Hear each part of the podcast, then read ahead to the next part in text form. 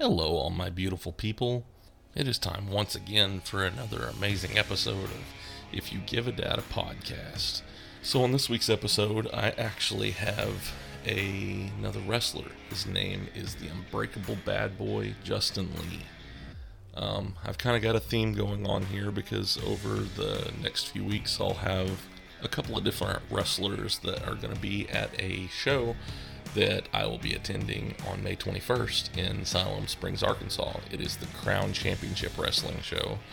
So I thought I'd bring a few of these guys on here to kind of talk about themselves and let us get to know them a little better.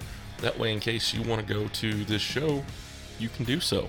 The one that I did go to a few months ago was a blast. I had a great time, and it sounds like um, the last time they were in Siloam, it was an amazing show as well. So I can't wait to go back to that. The guy that I had on this week was an amazing storyteller. We had a lot of fun talking, a lot of stories to tell. And I only got through maybe about half of the questions that I had lined up for him because he just had so much to tell. And I can't wait to have him come back on. So, this is a pretty exciting episode, and I can't wait for you guys to hear it. So, um, if you're as ready as I am, then let's get this show on the road.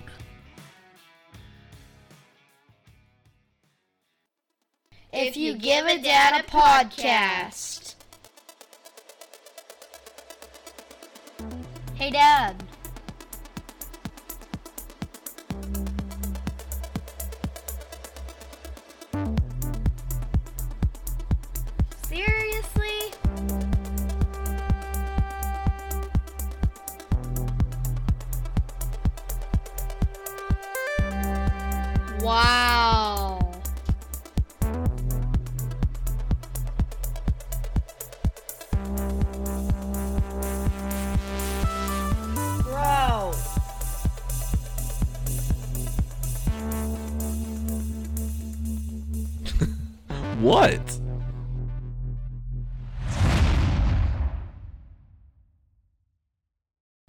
All right, before I get started, I just want to talk about R&L Designs for all of your custom hat, cup, shirt needs, even key fobs. If you need any of this stuff customized, go to R&L Designs. They have everything that you could ever want or need.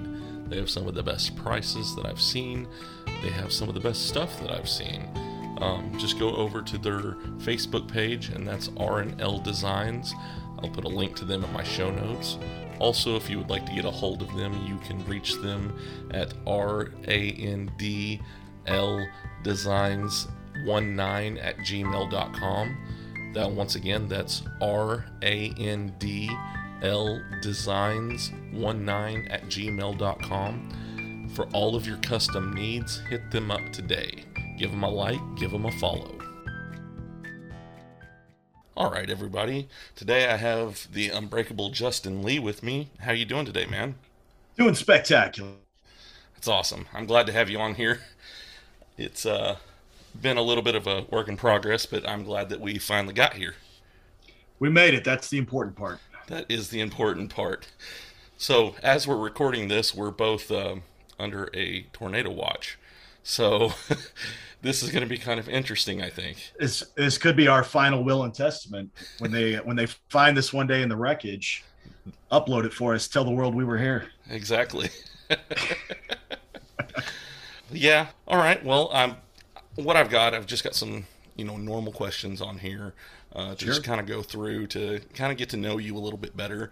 This is a new podcast. Uh, this is, I think, episode seven that I'm recording right now. So Excellent. you're coming kind of on the front end of this and everything. So this is going to be really Hey, fun. great.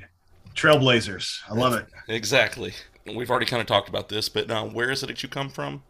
Well, uh, Broken Arrow, Oklahoma is where I've called home for many, many years, my hometown. Uh, for those, I guess if you're listening, you're going, who is this guy? Why is he being interviewed? I am a professional wrestler. Yes. Uh, been a professional wrestler since 2001, licensed in the state of Oklahoma, Okay. uh, Arkansas, Texas, all over, Kansas. And yeah, they used to call me the Broken Arrow Bad Boy uh, All right. before I was the Unbreakable Bad Boy. So yeah, Broken Arrow, Oklahoma was my home. still is actually just moved back to Broken Arrow uh, this year. So Oh, I'm back in Broken Arrow. Got a new house here, so didn't move back in with mom and dad, so don't worry. Yeah, Although, man. given the state of the economy, that might not have been a bad idea. hey, it's smart, you know. What's Yes. question number one you got for me? well, I've got uh, well, I've got like your biggest influence and stuff on here. Um, you know, where did you train at? Things like that. Um, Great. yeah. So Well, you, my, you want to know my secret origin story? Uh, I work. grew up in the 90s watching pro wrestling on TV like all of America was at the time in the mid 90s. It was just the hottest thing in the world. Uh-huh. Uh, everybody was watching Monday Night Raw, Monday Nitro. Here I am, a very impressionable teenage kid. Of course, I got into it just like everybody else. Only I'm a I'm a very analytical brain kind of person. Um, I, I don't just watch something and enjoy it. I Mhm. watch something and I want to understand it. I want to break it apart. I want to know how it works. So, like a lot of kids at the time, I start wrestling in my backyard with my buddies Right. uh, j- jumping up on a trampoline and you know trying to imitate what we saw on TV, all the things they tell you not to do, of course. Of course. I was doing them. Uh, only when I did them, I wanted to do them better than everybody else. So I organized my backyard wrestling into as legitimate a looking backyard wrestling organization as you'll ever see. It was very scripted. Everybody had a character. You had times, you know, I, I had the show scripted top to bottom. Every all all these kids were finding out about us. And this is back before this is we're talking 90s internet, okay? So Yeah. we're not talking social media where it is today, where I could post something and a thousand people could see it in an hour. This was back when everything moved very slowly. So people would find out about the legend of this backyard wrestling and want to seek it out and find it. Before you know it, within a couple of years, we've got radio stations showing up for our events. We've got uh, Maxim magazine came out and photographed us. The local news did a expose on the dangerous world of backyard wrestling. We were, of course, the featured guys on it. Oh, We drew a lot of attention. Yeah. I mean, like I'm telling you, this thing was very well organized. We were selling VHS tapes online. Uh, and, you know, looking back, it was probably a bunch of creepy old dudes buying videos of, you know, teenage boys wrestling. But I'd like to believe they were fans and they There just enjoyed yeah. our wrestling. We'll just leave Uh, it at I was- fans. Yeah. but I mean, we were selling 100 tapes or so. I mean, I was making some money off this thing That's awesome. um, caught the attention of a local promoter who was having trouble drawing more than 100 people to his shows and said hey this guy's drawing 30 40 guys just to, you know to his shows Uh-huh. between the, the wrestlers themselves and the outside people that were coming in to watch this thing he goes if i put this guy in my show and let's say he just brings 20 of those people to my show we're going to make a lot of money we're going to make 100 bucks off this kid selling tickets yeah. uh, just added it. So I had just turned 18. This was 2001. hmm And I get contacted by a local guy. His name was Rick Viper. He was the ring announcer for the local, what was called OPW, Oklahoma Pro Wrestling. Okay. They brought me in, and um, my first night there, they said, All right, do you know how to get beat up? And I'm like, Well, yeah, of course I've been backyard wrestling. I can get beat up better than anybody. So Great. Here's what we're going to have you do. We're going to announce, says, Hey, look, we got the local backyard wrestling champion uh, sitting ringside. And at some point during this match, there's going to be a cue. You're going to run in the ring and try to attack the champion. He's going to turn around, no sell you, pick you up, and throw you through a table. I said, That sounds awesome. and of course, I did it. The guy, the promoter pulled me aside, said, You did good with this. Tell you what, give me a thousand dollars, join the wrestling school, and I'll teach you how to wrestle. I said, Okay, here's my thousand dollars. Uh, Said, Mom, I'm not going to college like we planned. I'm going to take a couple years off. I just gave all my college money to this uh, professional wrestling promoter, and uh, yeah, I'm going to be a, I'm going to be a big superstar one day. Uh, how, how did they take that? um, you know, my mom and dad were always very supportive. Uh huh. my dad said, "Hey, well, maybe we could take one community college class. You know, something we." And I said, "All right, Dad, give me give me uh, six months of doing this, and then I'll I'll take one community college class." So that was our Compromise. Yeah. Yeah. Um, and then the next week, uh, they they announced me as being from Broken Arrow at the pro wrestling show. Now, keep in mind, I am I'm not trained. I'm Mhm. just a guy at this point, but. They knew that if they put me in the show, 20 people would buy a ticket just to see me. All my my loyal uh, backyard Yeah. wrestling guys would all come watch me. Uh, well, the next week, the Tulsa World said, "Hey, we we have this new section we're doing on different communities, trying to feature somebody in each community. We got a Broken Arrow section. Can we do a story on this Broken Arrow bad boy kid? So here I am, you know, just starting the business, already got involved in a main event, put through a table. Next week, Tulsa World does a story on me. The next week, uh, that prom- promotion I was working for, Mr. Perfect, Curt Hennig comes out there to do a spot. And so I'm backstage with Mr. Perfect, Curt Hennig. I'm living the dream. You know what Yeah. I mean? It- this is, I'm three weeks into the business. I'm like, man, at, at this trajectory, I'm going to be main eventing WrestleMania this year. I just know it. Yes. uh, you know, I had to get trained first. You know, Right, right. you know, here I am, undersized, uh, full of my own ego, 100, 160 pound, 18 year old kid. And I think I've just made it. I'm, I'm going to be the biggest star in the history of wrestling. and I mean, from what I can tell, you've uh, you've done quite a bit. I actually looked you up on uh, OklaFans, and Yeah, you yeah. have quite an extensive um, career in wrestling. Uh, you've you've wrestled in quite a few places, and uh, you've held quite a few championships as well, from what I can tell. Well, you stick around 20 years, you get around a little bit. Uh, yeah, this, like I said, I 2001 was the first year I was professionally licensed. So you go back to, you know, four or five years of backyard wrestling. That doesn't count. But Yeah. you know, 2001, I officially became a pro. And my first debut match, September 2001, uh, which just happened to be 10 days after the World Trade Center. Oh wow. Uh, so yeah, I debut. Um, as, this is weeks after my my 19th birthday, or a week. No, the, actually the day after my 19th birthday, I debut. Uh-huh. Uh, I'd been training for about three, four months. But the deal was, I wasn't just training like a regular training student was training. Uh, two nights a week, two hours of training Uh-huh. was what you paid for right. they uh they liked what they saw and so they put me in what you would call a uh, express program so i did the regular class and then this guy named brent albright would come in who was just fresh back from um, doing some work in japan doing some work in california. He was this stud from tulsa who could outwork everybody. Uh, and if anybody was going to make it in the business from tulsa oklahoma it was going to be him. He was a super athlete, just super dedicated.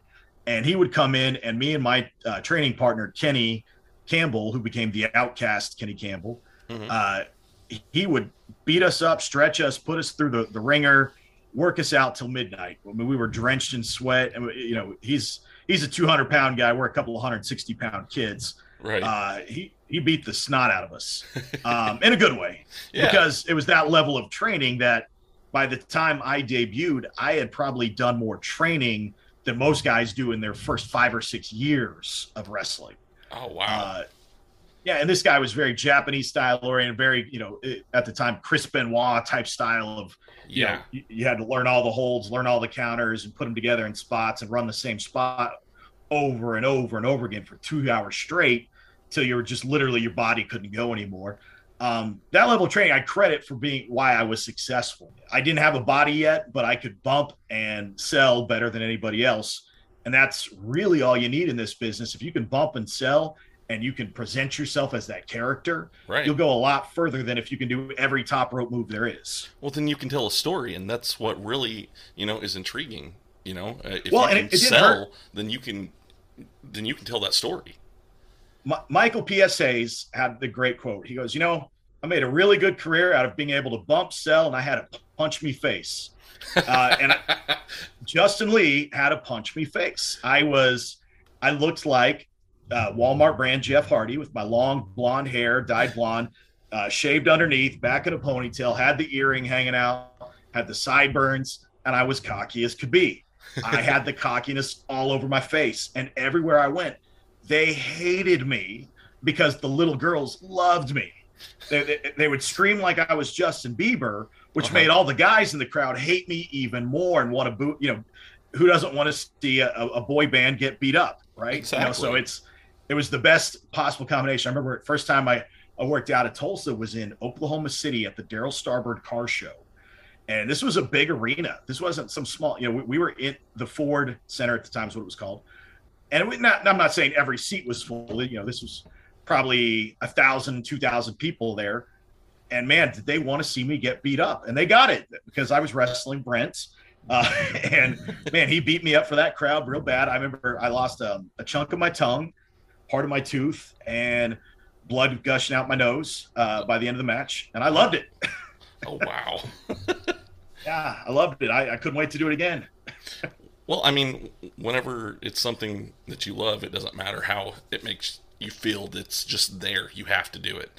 And, oh, I, I, uh, had a passion, and you had to. You have to have a passion in this business because it is mentally tough. Yes. Um, it is. It is not a. It's not a business. Most people that's so. I, I'm a flash forward 20 years later. I, I train people now the way Brent used to train me.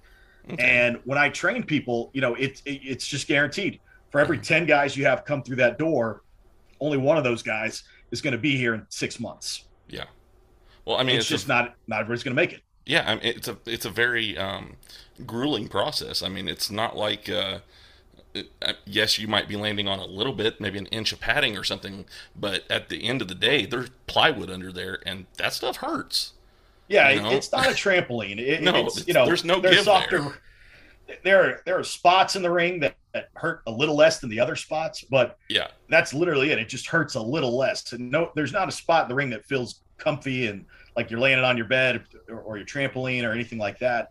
Right. It all hurts. Yeah. Um, and, and essentially, what when we go put someone through training, what we teach them to do is ignore years and years of evolution that their body has gone through to say, how how to stop yourself from falling and how to protect yourself when you fall mm-hmm. the way that you you would think you know you, you try to put your hands down and you try to you know m- make the fall to your side or something like that and, and what we right. teach in wrestling is hit as much of your body at once as you can it will hurt but it will hurt less yep. it'll spread the pain out over your body and essentially you're simulating a car wreck uh, okay. over and over again and you may, I mean, if you've ever been in a car wreck, I mean, everybody's usually had a fender bender or something, and you go, oh man, my neck really hurt for a week or a couple weeks after that, or you know, maybe for the rest of your life, your, your back has a little stiffness to it.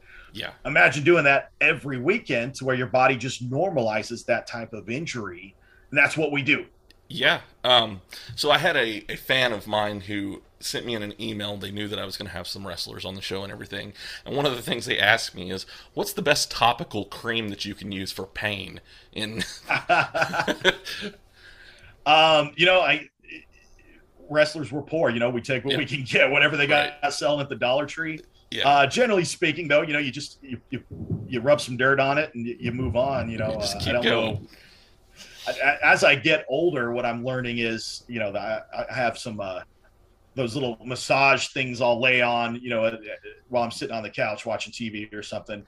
Like will sometimes help type? me out. Yeah, yeah. yeah. You, those gimmicks you buy at the fair and nine oh, yeah. times out of ten they're rip off you know but i bought a few that actually work pretty good uh, especially the heating ones i like heat yeah um, but yeah but going back to 2001 so here i am i'm, I'm a cocky young arrogant guy in oklahoma thinking all right it's time to conquer the world mm-hmm. uh, but this is again this is a different time in wrestling than what you see now the the indie wrestling scene what every everywhere you went was very protective this was still what we would call territory days Okay. Um, you know, if more than one promoter was trying to run in the same area, generally speaking, you had your guys, they had his guys, and everybody hated each other like we were motorcycle gangs or something, right?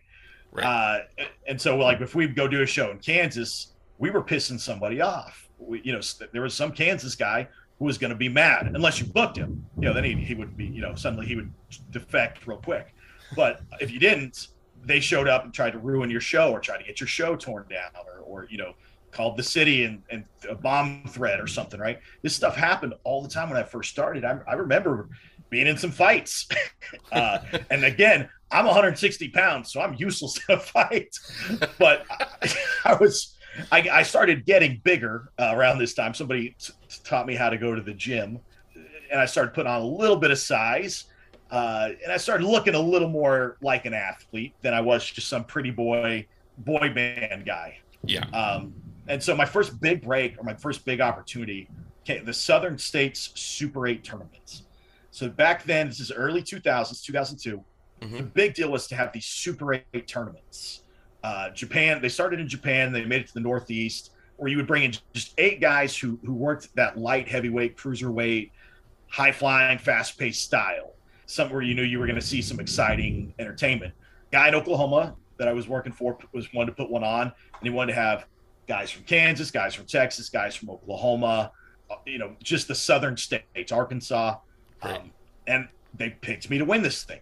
It was a huge oh. opportunity, huge advantage, uh, huge. I mean, for me to, to win this thing was a major deal at the time. Uh, sold the TV or the rights to some tape distributors, got my name out there a little bit, made people aware of who I was at least in indie wrestling, Right. um, enough to where I get a call from a fairly big promotion in Arlington, Texas. They uh, they invite me and my training partner Outcast up to have what they called a dark match because Mhm. they literally would film for TV, uh, local affiliate, but they were seen all over Dallas and pretty big TV market to be seen in. Um, I get there, find out my match isn't going to be televised, but if we do what they want, we, we give them a good show, they'll bring us back. Uh-huh. And so they say, hey, you guys got five minutes, don't go over. Well, me and Kenny, we already have this match planned out, right? So we just try to Right. fast forward the speed of the match to where it no longer even really makes any sense. We're just, you know, uh, Yeah. it, it looks very lucha libre. We end up going seven, get to the back. We thought we just had this great match. Crowd liked it. Guy goes, "Hey, I told you five. You went seven. We're not going to be able to use you in the future. Thanks. Here's Oh, no. Bye." Oh no. I learned a lesson that day. Yeah. Wrestling is not about wrestling for yourself. If you're working as part of a show, you Uh-huh. have to make sure you understand what the writer of that show, the person in charge of that show, wants from you, and make sure you give him that vision.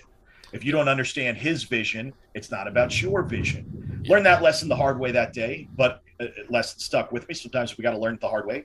Uh, didn't make that mistake ever again. Wow. that that is a tough lesson to learn right there.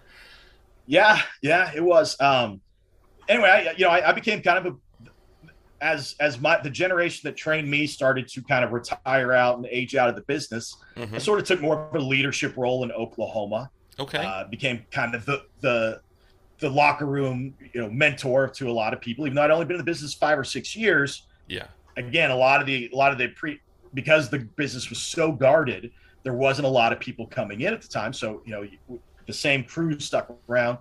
I end up being the kind of the the elder statesman, as it were, uh, for a long time, sort of the guardian, the gatekeeper of wrestling Mhm. in the state. You had to, if I said, you know, I didn't like you or, or this kid was dangerous, promoters listened to me. Oh, Uh, I ended up doing that for a few years. Um, kind of developed a reputation. I wasn't well liked by a lot of people. Part of that was the the, the training I had. My uh, my mentor was a guy named Rocco Valentino. Uh, Okay. Rocco was a fairly big deal. Um, he was one of the top promoters in Oklahoma, one of the most talented guys you never heard of uh, because he was too tiny. He was too small. But even the WWF gave him some tryouts. He, he worked some shows for the um, for them. Everybody recognized he was super talented. He just wasn't six feet tall, so right. they weren't going to ever put him on TV. Yeah. Um, he taught me a lesson though. He goes, you know, Justin, you're you're a smaller guy, but here's the thing: if you act as- and you believe you're a star, it will force people to either believe you're a star hate your guts or both. Um, but nobody's going to believe you're a star if you don't believe you're a star. And that led to me sometimes presenting myself as having a bad ego, as being a little bit uh, over the top in real life, not just as my character. Yeah. Uh, you call it little man syndrome, call it what you will but it it it also worked for me because promoters knew, hey, give Justin what he wants. Uh, Justin will fight you on this stuff, and I'm not suggesting this is the way to do it by by any means anymore. Mhm. Uh, but it worked for me at the time uh, because a lot of promoters decided, hey, this kid's got it. He's got the it factor. He, he can do it. And he goes out there and he convinces the crowd. And I was I was talented. I'm not saying I wasn't talented uh, that I or that I wasn't deserving, but I certainly let my ego like make me feel bigger than than I actually was. Got me booked in a lot of places. Got me a lot of championship belts. Um, but what I was finding is getting to 2008, 2009. I've been in the business, you know, going on a decade. I had yet to have my big break, but I was best friends with this guy, Max McGuirk. Now, Max was this grandson of Leroy McGuirk. Leroy was the most famous wrestling promoter in the history of Oklahoma before Bill Watts. Uh, he, a legitimate legend at both the college and professional, like professional levels of wrestling. Uh, Leroy went blind early on, and so it kind of ended his real wrestling career. And I, I say he was legitimately a NCAA championship wrestler. Uh, his he had a daughter, uh, Mike McGuirk. Now you might remember Mike McGuirk if you ever watched any 80s or 90s WWF wrestling. Uh-huh. She was the female ring announcer in the tuxedo. Okay. Uh, You, she's a video game from them in the early '90s. Okay. Uh, she, yeah, it's, there's the famous ones Rick Rude Heenan would always try to mess with her. She was kind of Lillian Garcia before Lillian Garcia. Yeah. She she was part of the WWF for several years, became a ring announcer. Anyways, Max was her son. So Max and I, we lived these kind of parallel, never met each other. Uh, Okay. We went to the same college, worked for the same companies, both professional wrestling companies and in le- legitimate life. She, he and I were both college graduates and bankers. We both had worked for some of the same banks and never met each other. So one day we're in this locker room together in Spavinaw, Oklahoma, and we just meet each other and something just clicked and we became best friends. Well, Max gets signed to a contract with WWE. Jim Ross, get, a good friend of his family, gets him under developmental in Florida. Uh-huh. So I see him off the floor and I'm checking on him every day. And a lot of his friends that were his friends backstage kind of forgot about Max when he left. And he kind of felt abandoned by everybody but me. So when he came back after an injury kind of ended his shot out there, he, he and I became even tighter than before. He got me a dark match at WWE, a tryout. They were going to SmackDown. This is about 2009. And this is kind of where I call the dark period of my life because this is where the dream died. Oh. This dream that this kid in 2001 has. Uh-huh. He goes to his first tryout, right? This is my first big break. I'm getting a shot. What you know, who knows what it, what the shot's going to be like, but I'm there. Right. SmackDown taping live from Tulsa, Oklahoma. I'm backstage. I show up right in time. I wear my. They make you dress um, in a suit and tie backstage. You got to show up as your nicest clothes. The reason is they might need to use you as like an pretend agent backstage to get beat up. Oh, okay. Look nice. Okay. You gotta have you gotta have that available. Bring your bag with your workout clothes in it. right. Um, so I'm there, and they make you fill out a bunch of paperwork, and then they put you in this locker room the size of a closet with 15 other guys from around the area, whether it's Kansas, Oklahoma, Texas, wherever, and you're all just sitting there waiting for somebody to come knock on the door and tell you where to go and what to do. Just and they tell you don't take any pictures, don't get your phone out, just sit there. So, okay, oh, wow. there for hours. And you could tell they had just done a back to back night because everybody we ran into backstage is just in the worst possible mood. Everybody hates their life. Uh, you'll never meet a bigger jerk than Dave Batista. I've heard uh, that. So finally, they come get us. So Jamie Noble, if you remember Jamie Noble, is he's Yeah. in charge of work, working us out. He said, "All right, take the take the dark match, guys. Go work them out. See who's any good." Was he already an agent So- so they backstage by that time? Yeah, I mean, at this point, he's transitioning off TV, and this is what they have for him. Okay. you know, I'm- he but he doesn't want to be off TV. You can Right. tell he wants Yeah. to be in the show. Yeah. Um, but they don't have anything for him on the show anymore. This is what they have for him. So he hates his life. He doesn't want to be working out with us. Yeah. So we're working out. He kind of leaves for a while. Says, "Just keep working out, guys." Well, I'm in the WWF ring with 15 other guys, and some of the guys who've done this before. This is my first time. Said, "Oh yeah, no, no, you- we need to be in here working out, bumping, doing stuff." If Vince McMahon walks by and sees his ring not being used, he gets mad. It's like, "Oh really? Okay, okay." So I'm I'm running spots and I'm I'm trying to taking back bumps, taking front bumps. And I go to the top to do a backflip to Mhm. see if I can land it. So I do a backflip and land it. I was like, "Oh, this is so cool!" I'm in a WWF ring, did a backflip, and landed it. Well, a few minutes later, Jamie Noble comes backstage from backstage running out and goes, Which one of y'all's doing a moonsault out here? I was like, What? What? Uh, technically, I didn't do a moonsault. I did a backflip. So I don't know what he's talking about. but I guess Batista was standing there, and I guess he got mad that we were doing backflips in the ring, and he went and got Jamie Noble and yelled at him. So Jamie Noble's going to come yell at us. Of course, I deny having done any backflips. Uh, but it, but you can just tell everybody's hates their life. But about the only cool guys backstage were Undertaker, Uh-huh. who's the only one that walked up and said hi to me, That's cool. and Teddy Teddy Long. Oh, Uh, okay. Under- Undertaker walked up though and shook every person backstage hand, including us. So "Thank you guys for helping Wow. us out tonight. We appreciate you. Coolest guy you'll ever meet." Uh, but he was about the only one. Everybody else was in a bad mood, hated their life. By the end of the night, it became very clear they weren't going to put me on TV. I wasn't big enough for them. You know, they they had a couple of six foot guys. right. Um, I, I ended up getting a spot as one of the Undertaker's druids and took his casket out and got to wear the the what we call the black condom over your head because you literally can't see anything out of that. It- Oh, they don't want any of your face even possibly. Problem is that you cut they cover you up with so many layers you can barely see. Like you, I was nervous about falling down going down that ramp because I could barely see in front of me. right off the edge of the uh, stage there. yeah, yeah. I mean, it was it was a legitimate concern because okay. uh, I fought to be the first guy out. You know, I wanted to be at the front of the line, um, but that was the most dangerous spot to be because you can't follow the guy in front of you. Uh, you just have to hope you're nailing that those steps. Um, so I get backstage and I, I, you know, and talking with my best friend Max, you know, I, I kind of heard his story, what was going on in, in, Florida, and it wasn't any better. Developmental was a mess back then. Now, I understand they've cleaned it up a lot since then, but he was telling me, he goes, look, man, one day I'll have Dusty Rhodes over here telling me how great my drop kick is, and I need to do that in every match. And then the next week, Fit Finlay will come in and tell me my drop kick is crap, and I should never do a drop kick again. He goes, I just don't know what to do. Like, like, like there is no consistent message here. Yeah. And he goes, Justin, every other day they're bringing in 10 ex NFL players who look like Adonises and they're putting them under contract. He goes, you know, there's no spots out here to wrestle.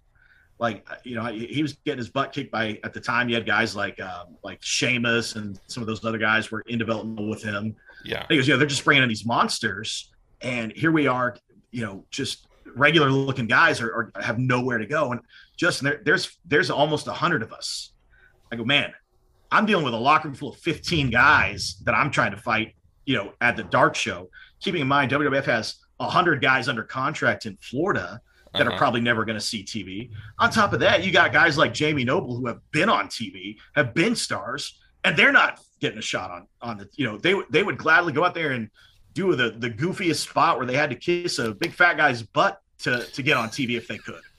right. And the dream, and that's where I say the dream died. You know, because I, I'm a realist. I told you from the beginning when I started back backyard wrestling, I don't like just doing it. I want to know how everything works. I want to know what the odds are. I want to know the analytics of everything. I looked at the analytics in that moment. I said, I'm wasting my time doing this. And uh, within a year or two, I, I retired. Oh, um, wow. And I spent six years retired. uh, I didn't wrestle for six years. I, I walked away. Wow. Yeah, it, it was six it was years, a, huh? Six years. Six years. I um, I, I used the time. I started my my DJ company and turned it into a thriving business, making lots of money and and living a good, nice, comfortable life. Uh, so it worked out nicely. But around COVID time, I start getting the itch to pull out the old and look at what I used to do. Uh-huh. And um, started thinking, all right, you know, I got a little, put a little weight on. I'm not in my wrestling shape. What if I got back into wrestling shape and maybe, maybe talk to one of the guys if I know anybody still around here and maybe do a spot somewhere, you know, come in and, and just do something one more time, just one right. more time. Yeah. And so it gave me an incentive to put, burn off that COVID weight. I started getting in really, really good shape. And I end up at, at 38 years old in the best shape of my life. Like just abs I'd never seen before and, and muscles and I go up and show up, and my, my, my, buddy Tim Rockwell, he was running a company called Wrestling for a Cause, and he gets me a spot. He goes, "Hey man, why don't you just come out here and um, take a? We'll, we'll make you a com- old old legend coming in to be a commissioner for one night." Great guy, Great. by the way. Oh, he's he and I go back to 2003. Uh huh. I get I gave him some of his rookie matches, um, and I'd like to think I helped him develop immensely, uh, uh-huh. even though he had a a, wrestling pedigree in his family. He came from a line of just wrestling promoters and guys. So, uh, but he, his uncle Bernard Art Funk was one of the first in Oklahoma, or one of the legends of Oklahoma. So, a lot of good guys there. But yeah, he, he gets me spot, and I we end up doing a super kick spot, and says, "Hey man, why don't you we turn this into a match? We'll, we'll train for another month too. We'll build as Justin versus Tim one last time." So we do it, and a bunch of people showed up. It was a big event. I, I, I I pulled it off. I did great. Uh, I mean, I was blown up and all kinds of backstage stories from trying to learn how to wrestle again. Uh-huh. Uh, but after I did, I, I, was like, you know what, I could keep doing this, and I, I haven't, uh, I haven't stopped. Uh, I, I, it was only supposed to be one match, and here I am, almost two and a half years later, and I'm, uh, I'm still doing it. That's awesome. You know, it, it was always about just seeing that, you know, scratching that itch one more time. Right. Um, one of the things I found out about retirement, this this may be true for everybody, is you you got to have a creative outlet of some kind. Uh-huh. Um, if you are a creative type person, you have to have an outlet of some kind. You know, whether it's art or music or or just you know you with a podcast, something yes. like that. You know, something where you're contributing to to the to whatever. You, you feel that need, and and what I found is that after six years of not wrestling, I I had contributed, you know, by being a DJ and doing some, you know, b- being the entertainment for people's weddings and parties and being part of these great events. I was contributing, Uh-huh. but I felt I wasn't contributing creatively like I wanted to be. And I looked at wrestling as an opportunity. The problem was that wrestling had become kind of a joke of itself. Um, when I first started wrestling, the gatekeepers were very strict. Not very many people made it. Right. Uh, you had to know somebody or be very, very fortunate. I was on that side of things. I was just very, very fortunate. I was right place, right time, right guy. And I, I knew how to, the promoter liked me. I got um, kind of a backstory on that where I told you Rocco Valentino, he was the promoter, he was my mentor. Mhm. Well, he owned a DJ business and he needed another DJ. oh, He looked at me as somebody who could, you know, with my look, go out and do middle school dances and high school dances and, you know, do the stuff that he couldn't do uh, and connect with that crowd. And so he looked at me as a way for him to make more money. So he hired me there. And that worked out because to keep me happy, he keeps me winning matches and having good spots on the card and keeping me booked. Helps me out a little bit. And plus, he had a ton of knowledge to drop. So uh, over the years, I, I, I have all these mentors, these people that teach me so many things. My, my Brent Albright, I told you, the guy that trained me, uh-huh. he is this this classic story of tragedy, which is the wrestling business. Because Brent Albright, he makes it. He works his tail off. He works harder than anybody else. He outworks everybody. Has a dynamite body. Problem is, Brent wasn't the most charismatic guy. It's not that he didn't have any charisma, but if you put the mic in his hand and told him to to to riff for more than a minute, he couldn't give it to you. He could give you a couple of lines. You know, he's very Chris Benoit like in that regard. okay. Uh, and so he finally gets signed because everybody recognizes this kid is just super talented. Maybe we can work on this part. So he's up in OVW in Kentucky with the likes of CM Punk, Dave Batista, John Cena, Randy, you know, all these guys. Right. Um, and he he and CM Punk are tearing it up out there. They're having some of the best matches. Pro Wrestling Illustrated is calling it the best matches you're never going to see. You know, the, the they're nominated for match of the year and they're not, you know, nobody else is, you know, they're on this small broadcast and they're they're considered better than anything WWF and WCW put on that year. So CM Punk gets signed because he's obviously super charismatic. Put the mic in his hand. He's CM Punk. Exactly. For two years, CM Punk keeps selling. Bring up Brent Albright. Bring me this guy. I, I can put me and him having these matches on TV. Give me this opportunity, you know. Uh, and so finally, they go to Brent. They say, "Look, we're going to pull you up. Do you have any ideas?" And they pitched him doing a tag team angle where they're going to be kind of like a rip off of the Legion of Doom and wear these black leather outfits and face paint and stuff. And luckily, that didn't happen. Uh, instead, they brought him in as a jobber to take on Booker T one night on SmackDown, and he gets the upset win over Booker T. Yeah. Uh, and a Booker, you know, Booker was feuding with somebody, and that person like distracted Booker long enough for Brent to get the pin. Right. Um, but backstage, they have come up to him and say, "Hey, man, it's a good job you did tonight," you know. And they have this thing where they were going to make Benoit his mentor, and he was going to be the next Benoit. And this is Oh. everything he ever wanted in life, right? Yeah. So they're they're he's doing a European tour. They got him on TV as Benoit's partner.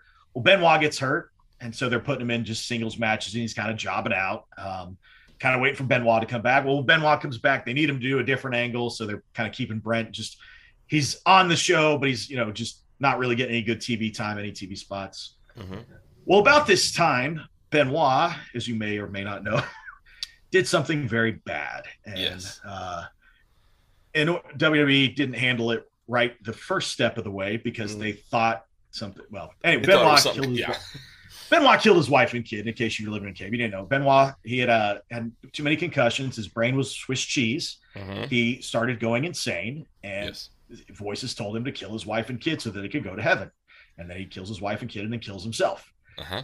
Well, WWE, when all they were told was the bodies of these, so they thought maybe somebody snuck in and murdered the family. And so they did this big tribute to Benoit. Well, a week later, the police investigation comes out and goes, nope, he killed his wife and kid. So WWE quickly went into erase Benoit from the history books mode. And part of that meant terrible.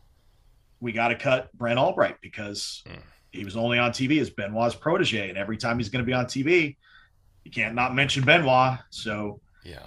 He lost his contract. Uh, I mean, guy worked 10 years to get that to that spot and lost it because of something somebody else did, not even himself. Uh, That's rough. so he lands on his feet a little bit in the Ring of Honor.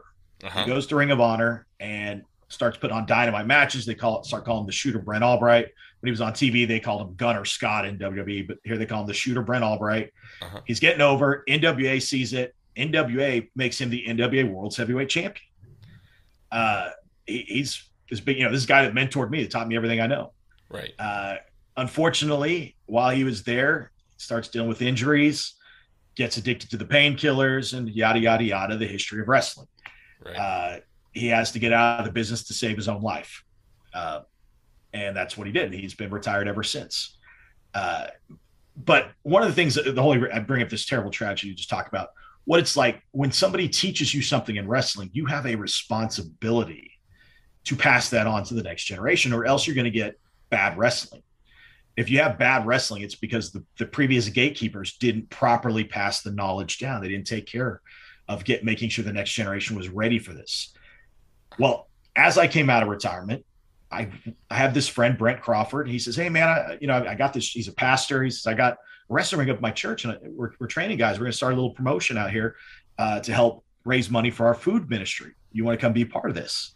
Say, "Well, I'll come check it out. Sure." Well, I go up there and they don't have any trainers. It's just guys who don't really know what they're doing, showing other guys who don't know what they're doing how to do everything incorrectly. oh no. And I look at Brent and I said, look, man, um, you want me to kind of maybe run this a little bit, organize this for you? Just, you know, come in and run the class this next week. Mhm. And so I start running it like a training class. And before you know it, I realized this is my calling in life to, I'm a good trainer. Like you get better by training people, by the way. Um, Yeah. it, it's just, it's, it's one of those things in wrestling. You think you know how to do a wrestling move, but then you have to teach somebody else how to do that wrestling move. It makes you better at that move because now you you realize why we do it. And you see what it looks like when somebody's doing it wrong, and you fix all those mistakes you were making, and it may, and you end up having to do it more and more times. So I go back to teaching these basics, these fundamentals, and that's what I've been doing ever since. Uh, and it helps that you know I'm doing it for a good cause. Um, go ahead. One thing I've noticed, um, just from I've been following you on Instagram and stuff like that, and I know you put videos out there of how to do certain moves and things like that. You make it look very easy whenever you're doing it. You're very fluid in your motions, and uh, it, you make it, you break it down to where even somebody like me can understand what you're trying to show them, and so that from somebody on the outside, that seems like it's something that you would need because like you said they were teaching people how to do these moves wrong. Um, and that's how you get hurt. And so it's Oh, it's, yeah. you know it's really nice that there's somebody there that can teach these guys how to do that. Oh my gosh, I, I I sat in on so many training classes where somebody would do something terrible and they're going to get their neck broken if they do it that way too many times. And I would watch a trainer go, "Good job, guy." I'm like, "No, that wasn't a good job. Don't tell him that. tell him that was a bad job. But you know, tell him never do it like that again." Uh, no, it, it's one of those weird things. Um, I I had uh, part of what made me successful too is I had a really great training partner Uh-huh. Kenny Outcast Campbell. I mentioned him before. He was more talented than me, and I hated that. And it made me get better. And I saw every time they complimented him on something he did, I made sure to do it the exact way he did it, only try to do it even better. And if I never had that in my life, if I had only trained with guys who were worse than me, so I knew I was the star, uh, I would have never gotten as sharp and as fluid as I got. But Kenny, Kenny was like water out there, man. He it was like that Bruce Lee, be water. He he was so fluid in his moves. I I stole that from him. I it, you know, and pro wrestling is really it's not it's about looking tough and tight while being as loose as you can possibly be out there and actually going at a much slower the pace than what your body thinks it should be going. right Um, it- wrestling is a lot slower than you might think. It feels like you're going a million miles an hour when you got 500 eyes on you. Yeah. Uh, but it- it's you know it's all about slow your heart rate down, slow your body down, transition to the next move. Understand what it is you're trying to sell these people. Yeah. You know, a waist lock needs to look like a waist lock. Uh, a, you know, a trip needs to look like a trip. It can't just be, oh, he touched him, so therefore he fell down. Mhm. Right? It has to be believable. I always compare it to um, magicians and ventriloquists. It's not that you think the dummy is real, but a good ventriloquist makes you kind of forget for a second that the dummy's not real. yeah Yeah. or the magician. You know, you know, there's not a real thing as magic, but if he does his trick right and the presentation's right, you kind of forget for a second. You kind of get sucked into it for a second. And that's what good wrestling looks like. It you kind of make people forget for that split second. We suspend the disbelief. And part of that is like I said, you gotta you can't move too fast. Uh, Like our instinct sometimes is when we're training and learning a new move is I'm gonna look really intense doing this. So I'm gonna go really fast and really hard when really that's the exact opposite of what you want to do. You want to slow it down and be really loose out there and make it it makes it more believable. Coming from my point of view, you would think your body goes into panic mode, and so you try to hurry up and get to where you Yes. need to be. And you, I'm guessing you have to train guys to not be that way. Oh, and to breathe. You would be surprised how many guys try to go five minutes without breathing. Just hold, You know, you're just ho- ho- holding your breath the whole time. It- it's just this thing like I can think better if I'm not worrying about breathing. You know, right? And, Yeah. and what my trick on that was I always threw gum in my mouth because Okay. gum makes you kind of open your mouth, um, and so you it kind of keeps your your body doing something other than wrestling. So Mhm. it helps you kind of keep everything balanced a little bit. There's- But yeah, you you know, training people is um, I, I try to make them focus on the basics and the fundamentals because again, you don't have to know all the moves if you know how to sell and be in character and take good bumps. That's all you got to know how to do. Right. Matches can be three or four moves, and if you're telling a story with each and every step of the way, then it's going to be great. Yeah. So, do you have a favorite guy that you love to work with? to work with well tim and i like i said we've been working together so long and we're kind of from that same ilk Yeah. tim rockwell the villain tim The rockwell, villain. natural born villain look him up uh look him up on facebook Oh, yeah. um he's My son has a picture of him Tim on his Rockwell. wall. there you go there you go no he's one of my favorite all time like i said we came up the same group now it's weird because tim and i were so old school and Uh-huh. we were always opponents for each other we never developed a close friendship out of the ring because Okay. we were so kayfabe that Right. we refused to be seen eating together, hanging out together. You know, outside of if there wasn't a ring there, we didn't want fans to ever see us together. Yeah. Um, and so it's weird because you know you don't see that as much. You know, that's just an old school mentality: is bad guys don't hang out with the good guys, good guys don't hang out with the bad guys, bad guys don't sell T-shirts. Yeah. Um, you know, and it's that's an old school mentality. Yeah. I mean, because I'm sure they make plenty of good money on those Visa Up shirts. yeah, he does. Well, he's Tim's Tim's kind of a different story because everybody knows he owns the you know fighting kids cancer charity organization. Right. Yeah. So it's like even when he's a bad guy, everybody loves him because we all deep down know what he's he's a good guy. right. Um, you know, I've I've been I started my first five years of my career, three years, as a bad guy, and then I've been a babyface, vanilla good guy ever since. okay. Um, I- I know that the ahead. one time that I saw you uh, wrestle, it was in in Bentonville at the Mhm. uh, Benton County Fairgrounds and everything. oh god, And those kids, it was funny because I had a whole slew of them. They're sitting next to me. I don't know why they were calling you this, but they called you Arkansas the whole time. I, I don't know if it's because you had had us called the Hogs. I think it's because I I called the Hogs. I think Yeah, that might have had uh, something to do with it. But they were just sitting there, especially in your second match that you had that night, and they were just Yeah, there yeah. screaming, "Come on, Arkansas!" So Yeah, I think they wanted me to call the Hogs again. uh, probably Uh, so. You know what? And you know what that is? That, uh, again, it gets back to something I teach in wrestling. uh huh. It's it's never about the moves. That's one thing I tell my students over. It's not about the moves. It's about the moments. And I always refer back to the Dudley Boys. Hmm What's the one thing everybody thinks about when they think about the Dudley Boys? Get the tables. D-Von, get the tables, right? Yeah, That was a moment everybody in the arena got to be part of the match. right. We'd seen the guy go through the table. That wasn't the exciting part. The No. exciting part was getting to yell Get that the- out loud. We, we all said it together. Think about the Road Dogg, you know, when he would say, ladies and gentlemen, boys, you know, yeah. and he would do the whole spiel and everybody would try to do it with him. Where right. The Rock says, you know, millions and you know, millions. millions and millions. exactly. Right. The whole point is they want that that interactive moment. And the Dudleys figured that out. Well, for me, when I come to Arkansas, I'd been to enough concerts in Arkansas that I said, man, these people love to call the hogs no Yeah. matter what they're doing, no matter how inappropriate it might be. you know, no matter how much they confuse the guy on stage who has no idea what they're doing, Yeah. they love to call the hogs. I said, I already do this triple drop kick thing where I do one and I call, you guys want two? You want three? I was like, why don't I just turn that into the call the hogs drop kick and make a moment? It's And I genius. tried it out the first time in Fayetteville. Uh-huh. It took the crowd all of one hog call to figure out what was happening. By the third hog call, they were losing their minds.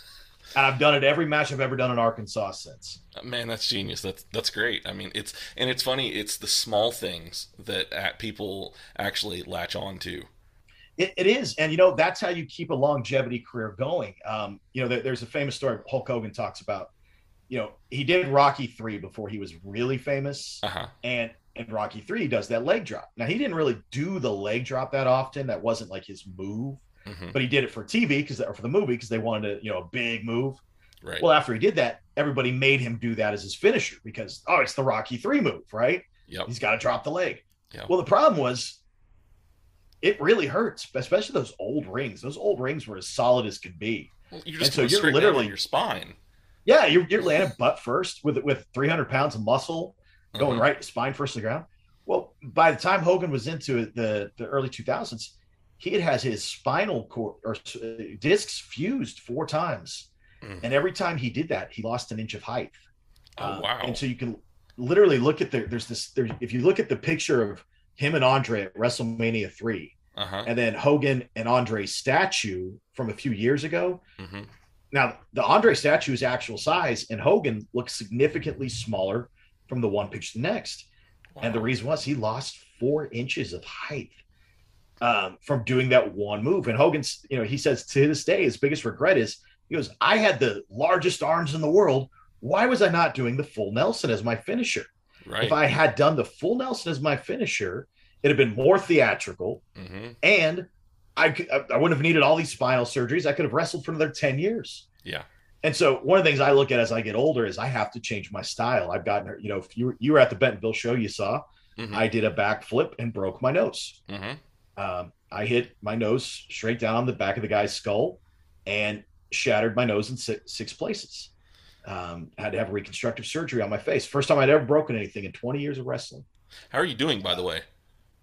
Uh, I'm, I'm, I'm very close to being back. Um, it, my nose is crooked for the rest of my life. Uh, Okay. My right nostril is more enlarged than my left. Um, it hurts a little bit if when you touch it, but Ah. it, it's healing. Um, I'm, I'm going to wrestle. Uh, I'm, I'm not ready to quit. Uh, my wife and I talked about it. You know, we, there was talk of quitting, but um, no, I, I feel I'm, I'm in a good spot right now. I, I, I know how to adjust my style. You know, things like the Arkansas drop kick Yeah. uh, you know, you can do that instead of the, the moonsault. You don't need to flips off the ropes every time or dive to the outside. If you can get just as over and get as much crowd response, then there's no need to do that stuff. Right. Uh, and that's one of those lessons you got to learn. Just you know, you can tell that to a young guy over and over again, and they'll never believe you. Why? Because I want to be the most exciting match on the card. Well, the most exciting match is the one that gets the biggest reaction. You're Mhm. just trying to make the guys in the back excited. you know, Yeah. and it, that and we talk about that you're wrestling for the wrong side of the curtain we call Yeah. that you know you you sh- you're trying to sell tickets on the wrong side they ain't buying tickets on that side of the curtain they're buying tickets on this side where they want you to make them feel like they're part of the show Yeah. interaction and all that stuff and so that's something i'm kind of learning as, as as i'm adjusting my style to be a you know i haven't quite turned 40 yet but i turned 40 within the next year and i you know been doing this since 2001 going on 21 years now Wow. I'm doing this. Um, yeah, it's crazy to say it out loud. Yeah. I, so, I since you said that you actually do work with a lot of the younger guys and stuff, is there something that you wish that somebody would have told you that you could possibly tell them uh, for somebody who's just starting out? Well, again, it you know it's changed so much. Right. Um, the business is always in an evolution of itself. Uh huh. So, if if this social media and this opportunity to reach out to millions of people within an hour hmm had existed when I was in wrestling in 2001, 2002, I would have been a 10 times bigger star. I know it. Um, Yeah. but it, it, again, you've got to, you've got to represent yourself. And I always try to explain to people brand. You don't want, you know, you might get one, you never know when that win opportunity is going to be, Right. where that one time you're going to be seen is that one time you're going to get to, your match is going to go viral or whatever it might be Mhm. you don't want that one time to be you wrestling in a dirt pit in front of 12 people you know why because that that makes you look cheap makes your brand look cheap Yeah. And so I was explaining to these guys, you know, if you're gonna go wrestle just because you need you want you got the bug and you got to go wrestle everywhere. If the show looks like garbage, put a mask on.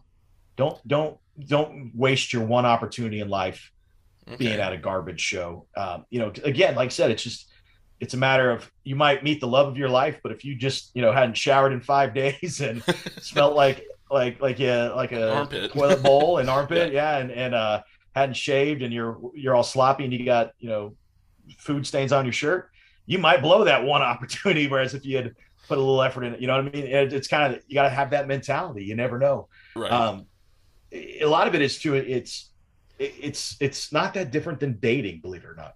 Yeah. Uh, I, I, here's what here's what I mean by that. Within ten seconds of you coming through that curtain, the crowd is going to make a decision about you. hmm Well, they always used to say when you walk into a club and you see that those girls looking at you when you walk in, within ten seconds they decide whether you got a chance to go home with them tonight or not. Right. It's that same mentality you got to have. What are you going to do to stand out? You don't got seven minutes to make them a fan. You got 10 seconds to make them a fan. Yeah. Tell your story within the first 10 seconds. It means every step you take, every breath you take, you know, whatever sting lyrics you want to quote here, uh, you know, to what you're wearing, to how you present yourself, to how you walk, everything has to be telling your story. Every word coming out of your mouth needs to be telling your story. So we're not just out there doing moves, we're telling a story. And if what you're doing looks cool but doesn't tell a story, don't do it. It has to tell a story. And that's that's the one thing I I, I, I preach over and over and over again to my students is, you know, uh, they'll do these practice matches and I'll I'll stop them in the middle of it. I'll be like, guys, I haven't seen anybody tell me that they're a bad guy or a good guy to this point. You guys are just doing wrestling moves.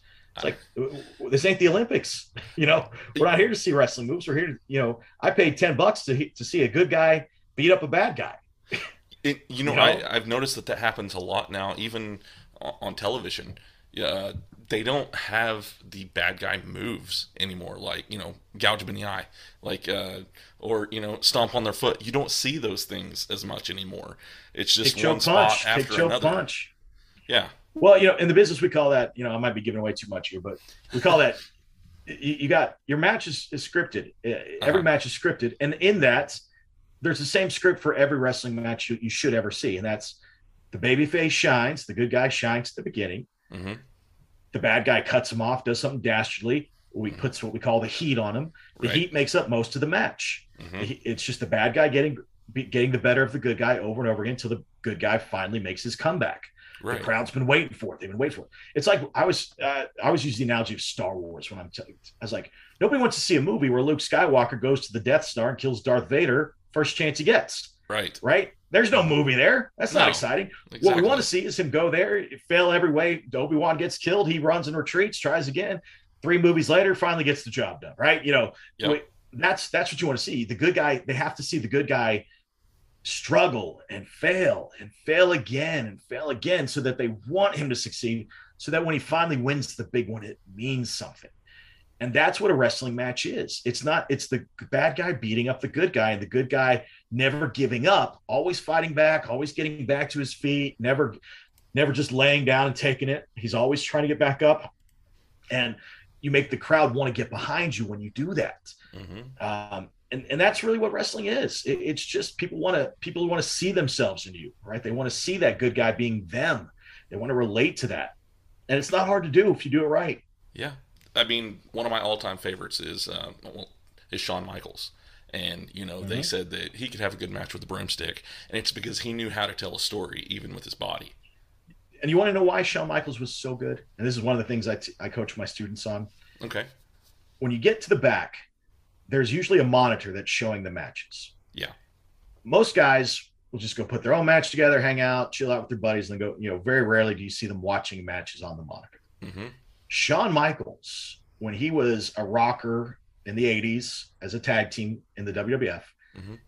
he would plant himself in what we call the gorilla position, which is the, per- the the spot right next to the curtain Right. when you come back from your match, you got a couple of agents who will sit there, and these are usually ex, you know, retired wrestlers. Uh, Gorilla Monsoon, that's why they call it the gorilla position. It was one of the big ones there. Yeah. And those guys will then rip you a new one, tell you everything you did wrong in your match, everything you did right in your match. Uh-huh. Shawn would sit there and watch all the matches and watch when they came back through and listen to every word the agent said on every match all night long. And so, whereas a lot of the guys couldn't wait to get their gear out, get to the bar, and you know go party. Right. Shawn stayed for the entire show watch. So it's like every night he was getting eight or nine matches worth of education He was a on what not to do, what to do. Yeah. So when his opportunity came, he was sharper than everybody else because he had absorbed all that knowledge of watching people screw up and not repeating their mistakes yeah. in the ring. That's why Shawn got so good. That's smart. Yeah, I, you know, if if more people did that, I think we'd have uh, some pretty awesome stuff. Well, you, the shows would be better because Yeah. I can't tell you how many times I've seen guys. Hey man, that's the same cutoff they did in the same three matches before you. Could you not come up with another cutoff? right. Well, they didn't know because they didn't watch the three matches before them. Yeah. Or hey man, you guys, that was their finish. You just did their same finish that they did. You know, it.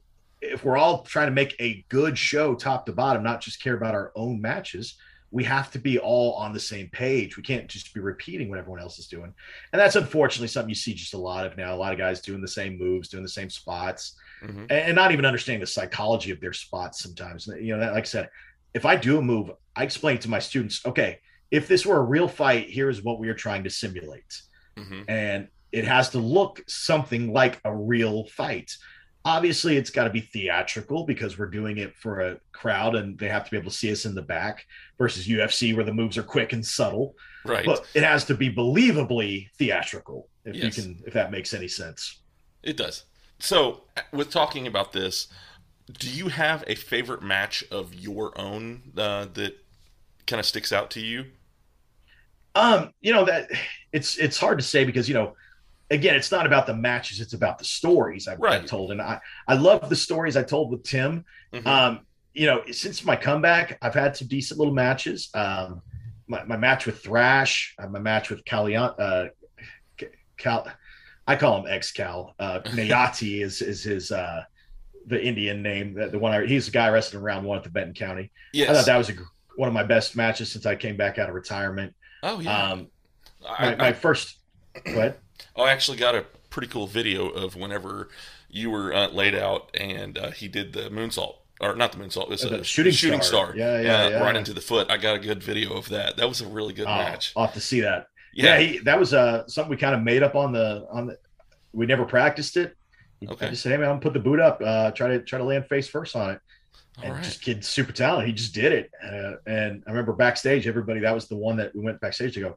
i've never seen that before that was amazing uh did you guys practice that we're like nope but see uh it- the little background on him remember i told you i started a backyard wrestling league in the 90s Uh huh. he he was in it Oh, really? We've actually known each other for 20 some 25 years, 26 years. That's Um, really cool. and we had never once had a match with each other Wow. till that moment. Uh, it was weird. Yeah, we'd we'd uh we'd known each other for a quarter century and never wrestled each other till that moment.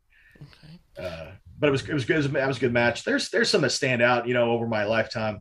Ones I'm proud of, stories I've told. Um, athletically speaking, like I said, the stuff I did early in my career, I thought was really innovative and fun. Um, but like I said, that some of the matches I've had since I've come back have been great. For a long time, Max and I did a little tag team gimmick. We called ourselves. We we constantly changed our name. We were first we were Bad Bromance, and then we were the Legion of Bromance. Then we were the Bromance Express. We we just kept ripping off other tag teams and looking like a black and white version of those teams. So it was uh it was we had some great little tag team matches, and that was that was some of the most fun I ever had in wrestling was uh doing the tag team stuff. And it's a lost art, honestly. Uh, if I, if guys were smart today, they would do tag teams because everywhere you go needs tag teams. They don't need a but you know everywhere you go, the good guys and the bad guys are kind of established. The you've got your baby faces and you got your heels everywhere you go. They're not really looking for those guys. Um, but what they are looking for is tag teams. Everybody, everywhere you go, needs tag teams. Uh, so it's a good way to get your foot in the business is having a good tag. And plus, it it makes you smarter about the business, understanding how to do both. Right. Okay, well, um, I, I've just got a little bit more that I wanted to talk about here right before I uh, finish Sure, this. sure. Um, so, do you have any big things that are coming up in the future that you wanted to talk Yes, I'm so glad you asked. May 21st, coming back to Arkansas, Siloam Springs, and this is it. This is the finals of that tournament that I broke my nose in the semifinals. Didn't know if I was going to get medically cleared to come back. I literally reached medical clearance the week before this match. May 14th, I am medically cleared to get back in the ring again. May 21st is the first match back. Um, awesome. So excited to do it. Uh, we're going back to Siloam Springs, Arkansas. Had a great crowd last time we were there. It, it's going to be even better this time. Uh, so excited to do it. I'm wrestling this kid, Blue Bolt, young kid, good kid. I've never wrestled him before, but I think this is going to be a great match. We're planning to tear the house down, give give you everything I got. Uh, it's exciting because you know I, I, it's never been about championships for me, um, but it is prestigious. I, I, can't say it's not. You know, in wrestling it's different. You know, because you're not really winning a championship, but a championship does mean somebody's putting faith in you. They think you right. you're a big enough star to, to they want their brand associated with you. Uh, and so in that regards, you know, if, if, I win the championship, it's going to be a big deal, or even to compete for a championship, right? Yeah. Just to be part of a poster or a main event, it, it, means a lot to me, especially at this point in my career when when I'm, you know, I'm not, uh, you know, I, am not going to be a WWF star one day. I'm not going to be an AEW star. Well, I'd say that. Who knows? You never know. Uh, you know, never I, I never. Never say never. Yeah. Um, but I, I don't. Those things aren't in my horizon. So this for me feels like a very big deal. Plus, you know, it, it getting to go to Arkansas, I, it's just a it's such a great state to wrestle in that's been hungry for good wrestling for so long mm-hmm. that we've been at that uh, Crown Championship Wrestling, crownprotickets.com. Uh, Chris Allred, the promoter, he's I'm telling you, man, he gets you excited to want to work for him. Oh yeah. Uh, and then I also have coming up uh, later in the month, I'm going to wrestle return make my Oklahoma return May 28th. Uh, wrestling for cause, Fan Fandetta. Fans pick the matches. Oh, sweet. Uh, then the week after that, I'm going down to Illinois, Illinois. to the Metropolis Superman celebration. Good old Jerry Lawler brings wrestling out there, and I'm going to be part of that card. I've done it once before. It's an, it's a fun. It, it's it's Comic Con meets wrestling, meets small town festival, the Metropolis Superman celebration. It's awesome. Okay. Uh, yeah, then uh, just a whole summer of wrestling. You know, I got uh, WFC and Crown pretty much every month. If you guys follow me on justinrules.com, same website I've had since 2001, one of the oldest websites on the internet as far as I know. Uh, Still on dial-up. it, was built on dial-up. I, you know, I, I, built it on the old GeoCities, you know, and uh, I've updated wow. it since, obviously. Um, yeah. Wix and whatnot. Uh, yeah, it's the same website I've had for for 25 years now, or 22 years, I guess and yeah, we we've been uh you can go there and it's got links to my Instagram, my my Facebook page, Broken Arrow Bad Boy or Unbreakable Justin Lee. I'm, I'm known by both names. Okay. Um, and it, like I said, really excited to get to get to make my last and final contributions to the world of indie wrestling before I hand the keys over to the next generation. Yeah. Well, and uh, you also uh, have a bunch of your matches on YouTube as well, don't you?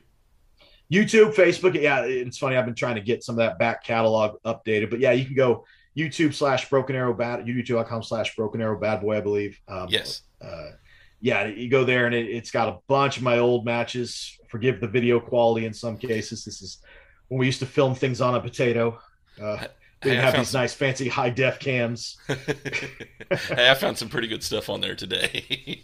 oh, did you? Oh, oh, yeah, I went and looked, uh, watched some of your matches on there, and uh, found some pretty good stuff. I've been doing it for a long time, man. I'll tell you, it's funny. You know, you, you look back at 20 years of doing the same thing over and over again you know you you for it's like a time capsule in some cases you know you look at the the way the audience looks the way you look the way mm-hmm. the stories you know backstage i remember who was there what was going on you know i remember i was a teenage heartthrob and now i'm an now i you know it's funny my, my friend ray he's a promoter i'm doing this this cinco de mayo festival lucha thing coming up uh-huh. and uh he says justin i put you out there for the moms now as we go out and it's just funny. I, have made the full circle from I was out there for the to keep the teenage girls screaming, and now I'm here for the moms. There you go. To, uh, to go, ooh, we like him, right? You know, so turn well, the page. Like you said, come full circle. All right, I've just got one yeah. more thing. Uh, do you sure, have sure. Uh, a, a, special message or anything you would like to give your fans?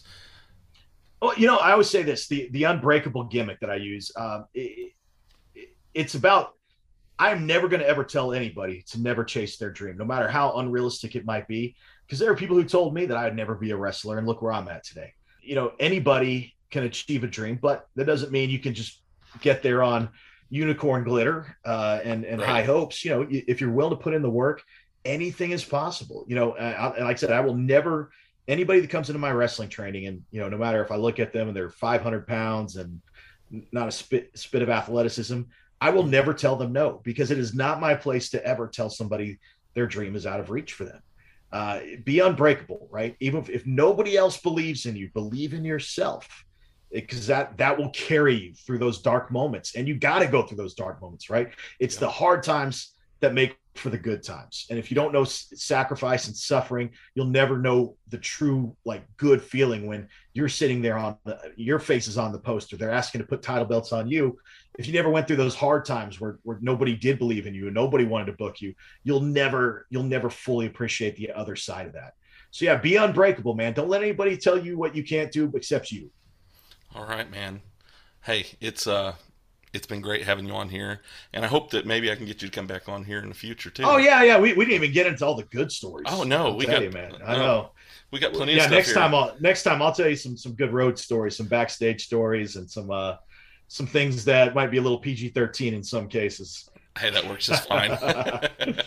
all right, well, man, it was great talking to you. Appreciate it. JustinRules.com, everybody. All right.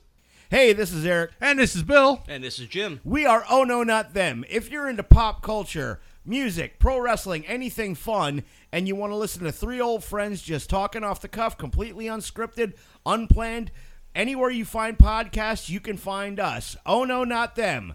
Give us a listen, give us a follow.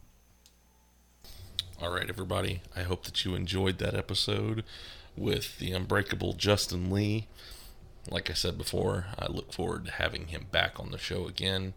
This was a lot of fun to do. Um, I've got a few other people lined up. Next week, I will have on Glenn Ralph. He was a announcer in WWE in the 90s. So that should be a pretty interesting interview that I'll have coming up next week. I'm very excited about it. I'm very excited to talk to this guy. He seems like he's got, once again, a lot of stories, and I love to have people on that have a ton of stories. So if you guys just keep following me, you know, just keep listening. I look forward to doing these shows every week. I love doing this. I think that I found something that I can actually call my own. And it just, it's amazing to have this. And I am so thankful for it.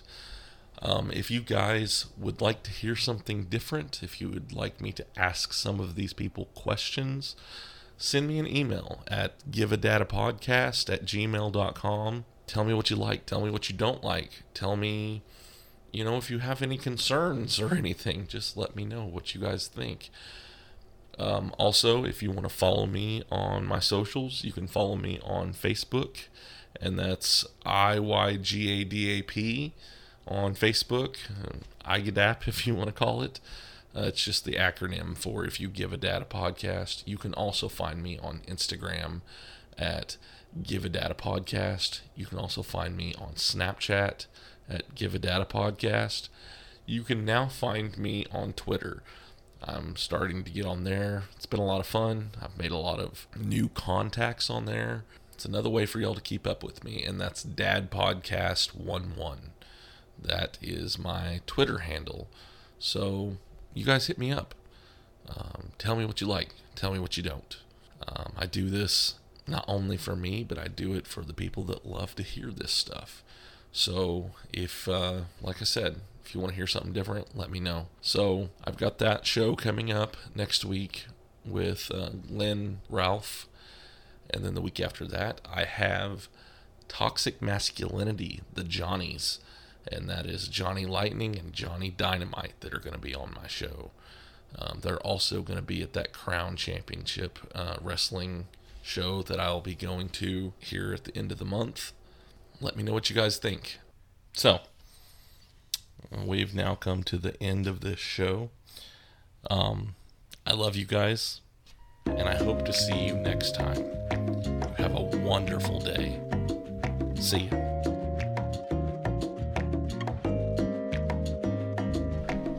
You enjoyed our show, come back next week.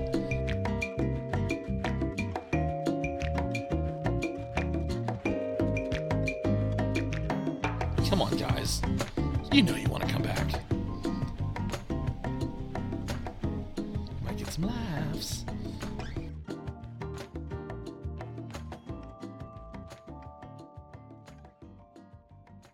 Get back in your car. Go. Get out of here. You can't be here.